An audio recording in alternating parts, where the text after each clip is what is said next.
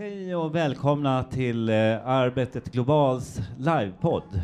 Vi sänder från eh, Bokmässan nu och eh, med mig, jag, Erik Larsson, jobbar på Arbetet Global och med mig har jag min kollega Linda Flod från Arbetet Global. Vi har haft ett flertal poddar de här dagarna och kommer fortsätta med det hela, under hela Bokmässan. Och där vi har bjudit in eh, människor som på olika sätt jobbar med globala frågor. Idag har vi med oss Petra Tötterman Andorf som är generalsekreterare från, på kvinna till, för Kvinna till Kvinna. Välkommen! Tack så jättemycket. Eh, kan du berätta, vad är Kvinna till Kvinna för något? Ja, Kvinna till kvinna är en kvinnorättsorganisation eh, som stödjer kvinnorättsförsvarare och kvinnoorganisationer i länder där det är eller har varit krig och konflikt. Vad, vad är det, hur, på vilket sätt ger ni stöd? Eh, vi jobbar med eh, partnerorganisationer, så vi bedriver inga egna eh, projekt eller program. Och det här, det bestämdes ganska tidigt. Vi bildades eh, på 90-talet under Balkankrigen när den svenska kvinno och fredsrörelsen kom samman. Eh, när rapporterna började komma om det sexuella våldet under krigen eh, på Balkan. Eh, Så ganska så snabbt eh, så åkte en liten delegation ner till Balkan eh, och insåg att här finns det massor med kvinnor som har organiserat sig. Så vi från Sverige behöver inte komma ner och hitta på vad man ska göra. Men vi- vilka länder är det värst för, med ser det värst ut med jämställdheten i världen idag?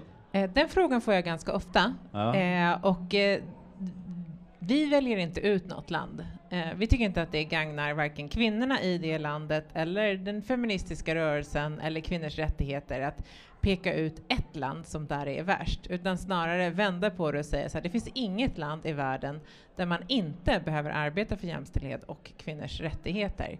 Men självklart kan vi se att eh, dynamik som eh, naturkatastrofer, krig och konflikt, extrem fattigdom, ostabila länder inte är en bra grogrund för eh, ett starkt jämställdhetsarbete i ett land och eller kvinnors rättigheter.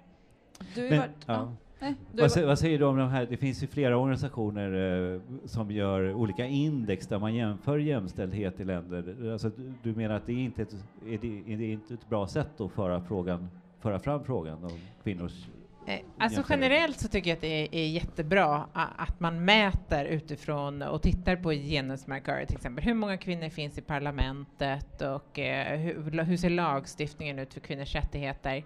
Men bilden är så mycket mer komplex än så. Vi ser att det finns ju en mängd länder som har skrivit under massa internationella konventioner på en rad områden, inte bara som rör kvinnors rättigheter. Men det betyder ju inte de facto eh, att de lever upp till de åtaganden eh, som de har gjort. Så det behöver vara en mycket mer eh, komplex analys än att bara titta på de här markörerna.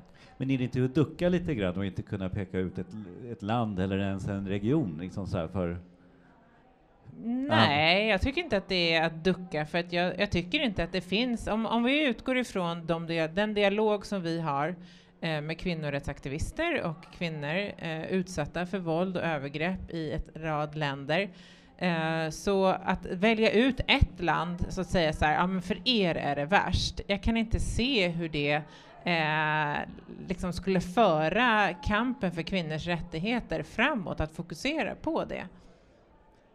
Är kvinnorättsfrågor mer på, alltså står den högre på agendan nu än för 5-10 år sedan? Det vi ser håller på att hända just nu i världen är två ganska eh, motstridiga utvecklingar. Eh, man pratar om ett eh, krig mot genus, ett krig mot kvinnors rättigheter och det utförs inte bara i länder där det är svårt eller fattigdom eller krig och konflikt utan det ser vi även i Europa, vi ser det i USA, vi ser det i Sydamerika. Eh, hur politiker uttalar sig om kvinnors rättigheter. Vi ser att eh, tendenser som nationalism och traditionella värderingar ökar, eh, vilket vi vet eh, betyder att kvinnors rättigheter tar ett steg tillbaka. Men parallellt med den väldigt negativa utvecklingen så ser vi också att människor engagerar sig, att människor bryr sig. Och förra året så hade vi metoo-rörelsen Mm. eh, som inte eh, slog igenom kanske över hela världen lika starkt som den gjorde i Sverige. Eh, men som en svar på din fråga tidigare, när metoo eh, kom till Sverige så kan vi se att då Sveriges mest jämställda land hade ju uppenbarligen några skelett i garderoben eh, som behövdes tas hand om. Mm. Påverkade metoo-hösten ert arbete på något sätt? Eh, kanske inte i de länder där vi, där vi stöttar kvinnoorganisationer, eh, men självklart var det en positiv eh, drivkraft i när de frågor som rör kvinnors rättigheter och det här lite mer luddiga runt omkring som jag tycker att metoo-rörelsen eh, tog upp. Jag lyssn- gick förbi ett Mm. samtal där borta och pratade om manlighetsnormer, där det var no- en skådespelare som pratade om att hur är man del av och stödjer ett patriarkalt system utan att man själv riktigt ser sin roll som förövare i det? Och den sortens diskussion kommer såklart att gagna eh, vårt arbete för kvinnors rättigheter över hela världen. Du, du, du pratade om att, eh, ett krig mot kvinnors rättigheter tidigare här eh, och en växande nationalism. Vad är det enligt dig som har lett till att det har blivit den här situationen? Har du någon förklaring till varför det har blivit så här? Nej, men förra året gjorde vi en rapport där vi intervjuade över 130 kvinnorättsaktivister i 32 länder. Och då var det inte bara de länderna där vi är aktiva då, som är konfliktdrabbade områden, utan det var även i Europa. Eh, och då frågade vi dem om deras möjlighet att agera i civila samhället. Eh, ett begrepp som på engelska kallas för shrinking space, det krympande utrymmet för civilsamhället som inte bara drabbar kvinnorättsaktivister, drabbar miljöaktivister och fackföreningsaktiva etc. Eh, och då svarade en stor majoritet att ja, deras möjlighet att bedriva kvinnors rättighetsfrågor har minskat. Och de såg tre anledningar. De såg att det var ökad nationalism, eh, eh, eh, auktoritära stater har en stor rädsla för civila samhället och de såg att kriget mot terrorismen hade starkt påverkat deras möjlighet till att vara aktiva i civila samhället. Mm. Hur, hur kommer det sig att du själv ja, blev intresserad eller ville börja jobba med de här frågorna? Eh, jag studerade eh, statsvetenskap, eh, internationella relationer och freds och konfliktkunskap eh, i, USA, i London och i Sverige. Och insåg efter några år att eh, jag var inte så himmelens intresserad av att eh, räkna FN-missioner eller titta på eh, orsaker till hur, varför krigen bröt ut, utan det jag var intresserad var av vad händer i ett samhälle när en konflikt är på väg att bryta ut, eller under en konflikt, eller efter en konflikt.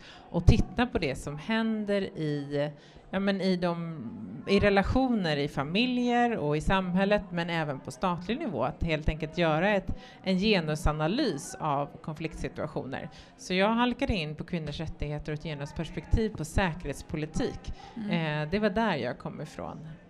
Och frams- tycker du att det har gjorts framsteg då, sen, sen Eh, du började med det här? Eller? Absolut. Mm. Eh, precis som jag sa så ser vi liksom två parallella, eller två motsatta trender Mm. eh, som händer i världen. Samtidigt som klimatet hårdnar för civila samhället och kvinnors rättighetsförsvarare eh, så ser vi också att de här frågorna är på dagordningen. Eh, och eh, om man tittar från ett svenskt perspektiv så uttalandet eller klargörandet för några år sedan från före detta utrikesminister Margot Wallström att Sverige ska bedriva en feministisk utrikespolitik har ju Mm. haft en jättestor påverkan eh, och någonting som våra partners otaliga gånger har uppmärksammat oss på hur mycket det betyder för dem att en utrikesminister eh, satte samman de här två orden, feminism och utrikespolitik, feminism och säkerhetspolitik, feminism och handelspolitik. Kan du ge några mer konkreta exempel, liksom vilken betydelse det har fått? Ja, ja men precis som jag sa. Eh, att, att, annars kan man alltid tycka så här, men ja, vi måste ha mer action och inte så många ord. Men jag skulle säga att sätta samman de här två orden eh, var ett otroligt starkt agerande eh, utav ja, den svenska utrikesministern men även den svenska regeringen. Mm. Eh, och ett exempel som står ut väldigt tydligt det var mm, Sverige, ny regering där på hösten och sen på våren efter så var jag i New York med en delegation av kvinnorättsaktivister och då hade hela den här så kallad eh, Saudiaffären eh, blåst upp.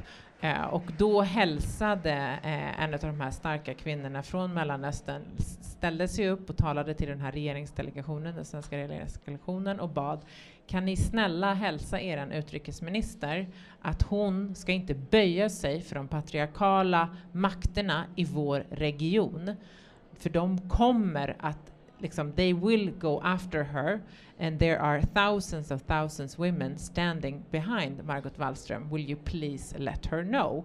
Och det varit ett väldigt ett starkt eh, i rummet så kände vi alla så här, hmm, men bara att hon gör det här betyder någonting. Det betyder någonting att en kvinnlig utrikesminister i norra Skandinavien står upp och säger nej. Mm. Eh, och det är det våra partners, det är det kvinnorättsaktivister över hela världen gör varje dag.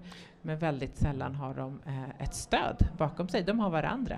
Jag, jag upplever att eh, frågor om feminism och jämställdhet har ju blivit allt hetare omdebatterade de senaste eh, åren kan man säga, inte, inte minst med metoo och sådär.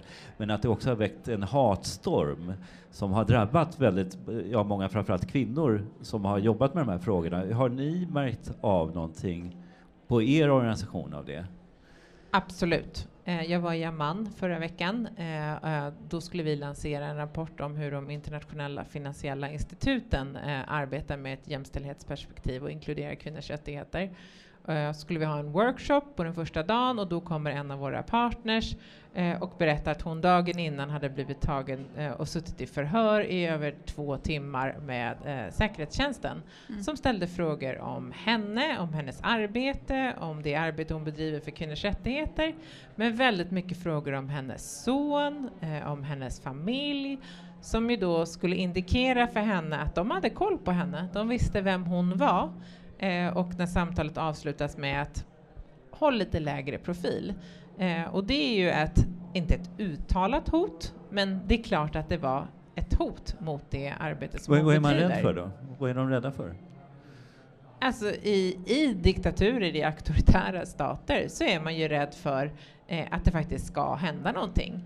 Eh, Nej, jag tänkte på vad staterna är rädda ja, för. Vad staterna, ja, ja, vad de är rädda för. Ja. vad staterna är rädda för. Nej, men de är ju rädda för den kraft som kommer ifrån det civila samhället. Och, och i just regionen Mellanöstern så var ju den arabiska våren ett bevis för vad, hur snabbt det kan gå och vad händer när människor väljer eh, att gå ut på gatorna och att eh, protestera.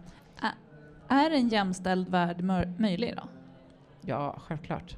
Och hur ska den uppnås? Eh, ja, den ska uppnås eh, på Ja, nu blir det så här klyscha svar här. Den måste uppnås på alla nivåer eh, och av alla individer. Eh, ifrån oss tre eh, som sitter i det här rummet, är extremt privilegierade människor om man jämför med en stor majoritet eh, i världen. Det handlar om eh, detaljer från, eller detaljer, det handlar om skolan i Sverige, jämställda arbetsplatser. Eh, men jag tror också att det handlar om att se sitt eget privilegium och där, det är inte bara det här systemet vi har i världen nu, de patriarkala strukturerna, eh, de är det inte bara, det är inte bara män eh, som har ett ansvar att förändra, även om de har ett väldigt stort ansvar att förändra.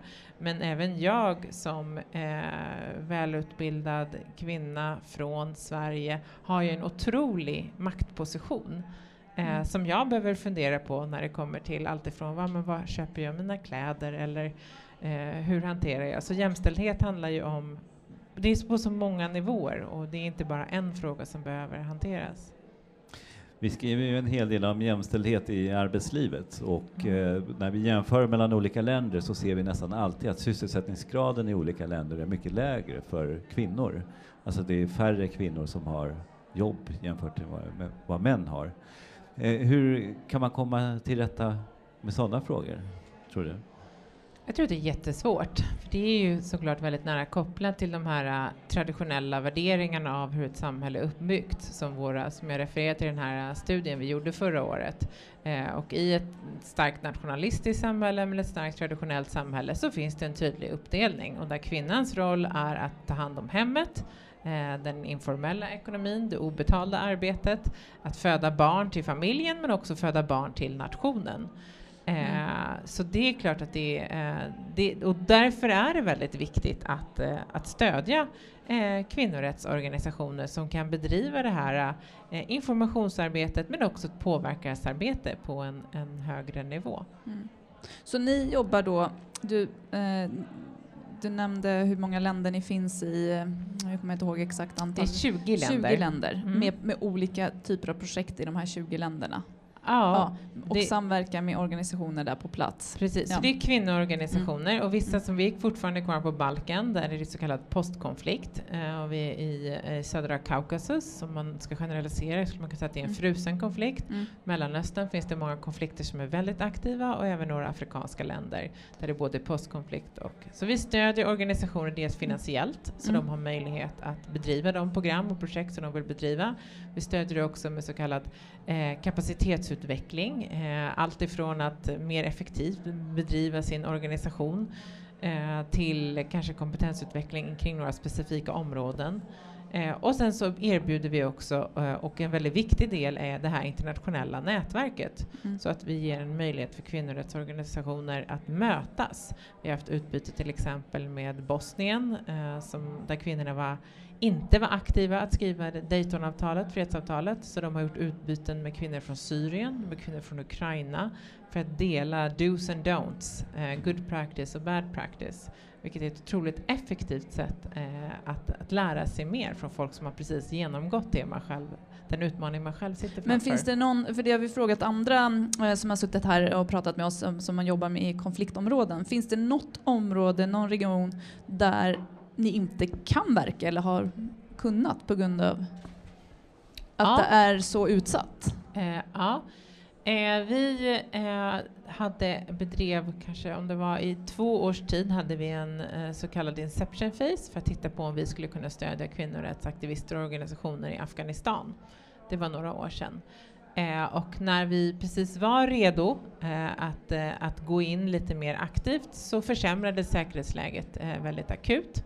Eh, och då tog vi beslutet att nej, vi kan inte arbeta med de metoder som vi, som vi har eftersom vi eh, har ett kontor på plats i de allra flesta fallen. Vi jobbar nära organisationer, vi åker inte be med beväpnade vakter eller så kallade armed vehicles utan vi, vi rör oss i samhället tillsammans med våra partners och då gjorde vi bedömningen att eh, det skulle inte vara möjligt utifrån ett- ett säkerhetsläge att göra Hur, det där. hur kändes det då, att ta det beslutet? Eh, Ja, där och då måste jag erkänna att det kändes faktiskt väldigt eh, moget av Mm. oss att göra det. Eh, för jag tror att eh, det är på en rent emotionellt sätt så var det ju såklart jättejobbigt. Det, det, det finns ju massor med ställen där vi som Kvinna till Kvinna vill kunna vara en möjlighet att ge kvinnor makt över sina egna liv. Eh, men jag tror att eh, som en ansvarsfull organisation så måste man se till att kan man verkligen eh, jobba på det sätt som man är bäst på att jobba på och det kunde inte vi göra där och då finns ju risken att man gör kanske mer skada än nytta Mm. eh, om man kommer dit. Eh, så det, ja. Och den säkerhetsbedömningen kvarstår misstänker jag då. Så det är ju val i Afghanistan.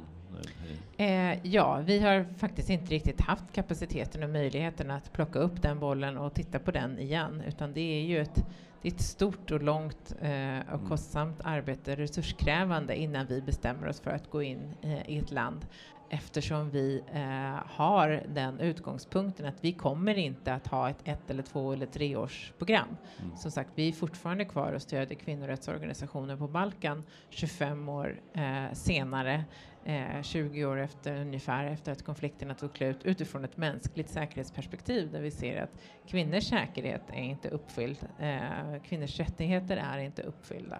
Mm. Har, har ni märkt, alltså i de länderna när ni bedriver er verksamhet, har ni märkt, finns det någon sak inom feminismen som triggar igång mest aggression gentemot er? Ja, Alltså förstår du vad jag menar? Ja, jag förstår Ja. vad du menar. Ja, det, det gjorde vi faktiskt en studie för tre år sedan kanske, där vi frågade våra partners när, vi, när blir man mest utsatt för hat och hot och våld? Eh, och det är när man jobbar eh, mot våld mot kvinnor. Ja.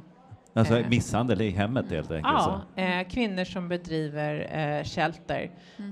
Eh, det är otroligt provocerande av någon konstig anledning. Eh, och eh, ganska ofta att de kan bli anklagade för att bedriva bordeller, vad är det för konstiga hus där det bara bor kvinnor, där bara kvinnor får vara. Det är väldigt provocerande och jag tror eller ja, en anledning kan ju vara det att liksom våld i hemmet, det som händer i den privata sfären, det är folks privata familjeangelägenheter. Att det tankesättet fortfarande finns kvar och det ska man inte, det ska externa aktörer inte lägga sig i. Det är otroligt provocerande att jobba mot våld mot kvinnor.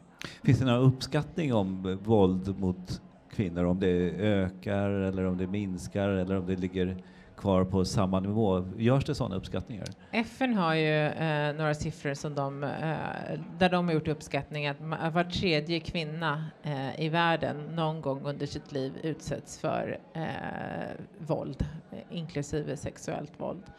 Eh, så det är de, de siffrorna vi brukar använda och om det ökar eller minskar, det, det har jag inga siffror på. Det vi vet är ju att eh, det är väldigt svårt att få statistik. Även mm. i Sverige så vet vi att det finns ett otroligt mörkertal. Eh, och där kan man ju också se det bizarra i att om man tittar på, även då, på tal om som du frågade, vart är det värst? Ja, men om man skulle kolla på en världskarta över vart det begås mest våldtäkter i världen så skulle Sverige komma väldigt, väldigt högt upp. För här har vi en hög, eh, en, vi har ett rättssystem som ja. gör att kvinnor och flickor vågar anmäla. Just det, vi har bara något under Indien om jag minns det rätt. Vi mm. tittade på det där närmare. Men, mm. ja. eh, så på, hur, precis, när man tittar på siffror, hur mycket säger de egentligen? Jag skulle ju verkligen vilja ifrågasätta att Sverige är det land i världen som är bland, där det ligger bland de högsta våldtäktssiffrorna. Eh, eh, mm. Mm. Och det är så tunga ämnen det här, eller jag känner ja. man faller i någon djup. eh, men om du skulle blicka framåt lite för nästa år och så, eh, finns det några ja, ljusglimtar i er verksamhet där? För Ja, det mm. finns det. Mm. Eh, och eh, som jag sa det här med att, vi, att ha två processer som pågår samtidigt och ha två saker i huvudet samtidigt. För Eh, när jag besöker våra partners, eh, när jag reser runt i de länder där vi bedriver program, eh, så får man en eh, omvärldsanalys som är tung mm. och samtidigt så möter jag så otroligt mycket fantastiska kvinnor och flickor eh, som varje dag, trots hat och hot och till och med ibland att deras kollegor blir dödade, så tar de den här kampen. Mm. De står upp för sina rättigheter, för sina döttrars rättigheter, sina systrars och kräver att kvinnor ska ha makten över sina egna liv. Eh, och det här, den här, de här utvecklingarna sker parallellt. Eh, och folk engagerar sig. Det är bara varje dag, 27 september, klimatstrejkerna. Mm. En mm. Ung kvinna som bestämde sig för att nej, nu ändrar vi på det här. Mm. Och eh, helt ärligt talat, världen över finns det miljontals sådana unga kvinnor. Eh, och mm. eh, jag tycker att det är vårt ansvar som kommer från en privilegierad del av världen att se till att, att hjälpa dem att göra det arbete som de har bestämt och som de vill. Det är inte vi som ska göra den här kampen och de behöver egentligen inte vår hjälp, för styrkan finns inom dem. Du nämnde förut att tidigare utrikesminister Margot Wallström, äh, hennes ord om, eller ja, vad regeringen bestämde om att föra en eh, feministisk utrikespolitik hade stor betydelse. Nu har vi en ny utrikesminister, mm. Ann Linde. Vad, vad sätter du för förhoppningar till henne? Vi har eh, initierat en dialog och hon har sagt att den här utrikespolitiken står kvar. Hon har även innan hon blev utrikesminister pratat om en feministisk handelspolitik. Eh, så vi har allt hopp att det här ska fortgå och det är otroligt viktigt för Sverige, som jag sa, det är många länder där vi ser en, en, helt fel utveckling och helt fel trend nationalism och, och eh, när nationalism och den här eh, protektionismen och patriotismen ökar. Eh, och där aborträtten, mm. inte trodde väl vi att aborträtten skulle vara en diskussion i förra valrörelsen, men det var den. Mm. Eh, det är jätteviktigt att hålla i det här och Sverige är ganska ensamt eh, som land i internationella fora att vara så tydliga i arbetet för feminism och för jämställdhet och kvinnors rättigheter. Ja, det känns som att er organisation har många utmaningar kvar innan ni kan avskaffa er själva. Men Ja, men det, mm. det är både, eftersom vi både jobbar för fredliga samhällen, fred och säkerhet och kvinnors rättigheter så är jag övertygad om att uh, Ni har lite att bita i. Att vi kommer att behöva fortsätta tillsammans med alla dessa fantastiska kvinnoorganisationer som finns världen över. Mm. Ja, vi tänkte avrunda här nu från mm. Arbetet Globals uh, poddstudio på Bokmässan i Göteborg och eh, vi vill tacka Petra Tötterman Andorf, generalsekreterare för Kvinna till Kvinna, för att du kom hit. Tack Och så jättemycket. Jag tänkte bara avsluta med en sista fråga. Ja, vad spännande. Och då undrar jag, har du något boktips? Ja, det har jag.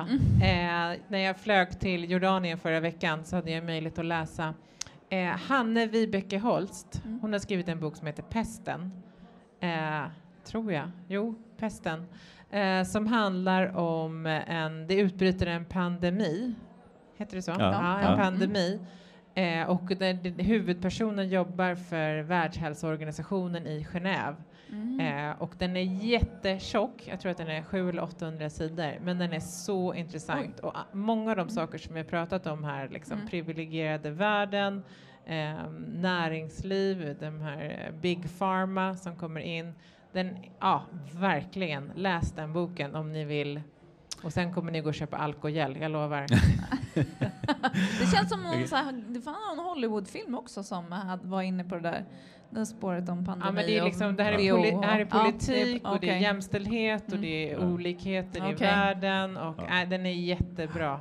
Vi avslutar med det boktippet, Pesten av Hannike Vibeke Holst. Så tack, Tack. för att du kom. Ja, tack så jättemycket. Ja, tack. Thank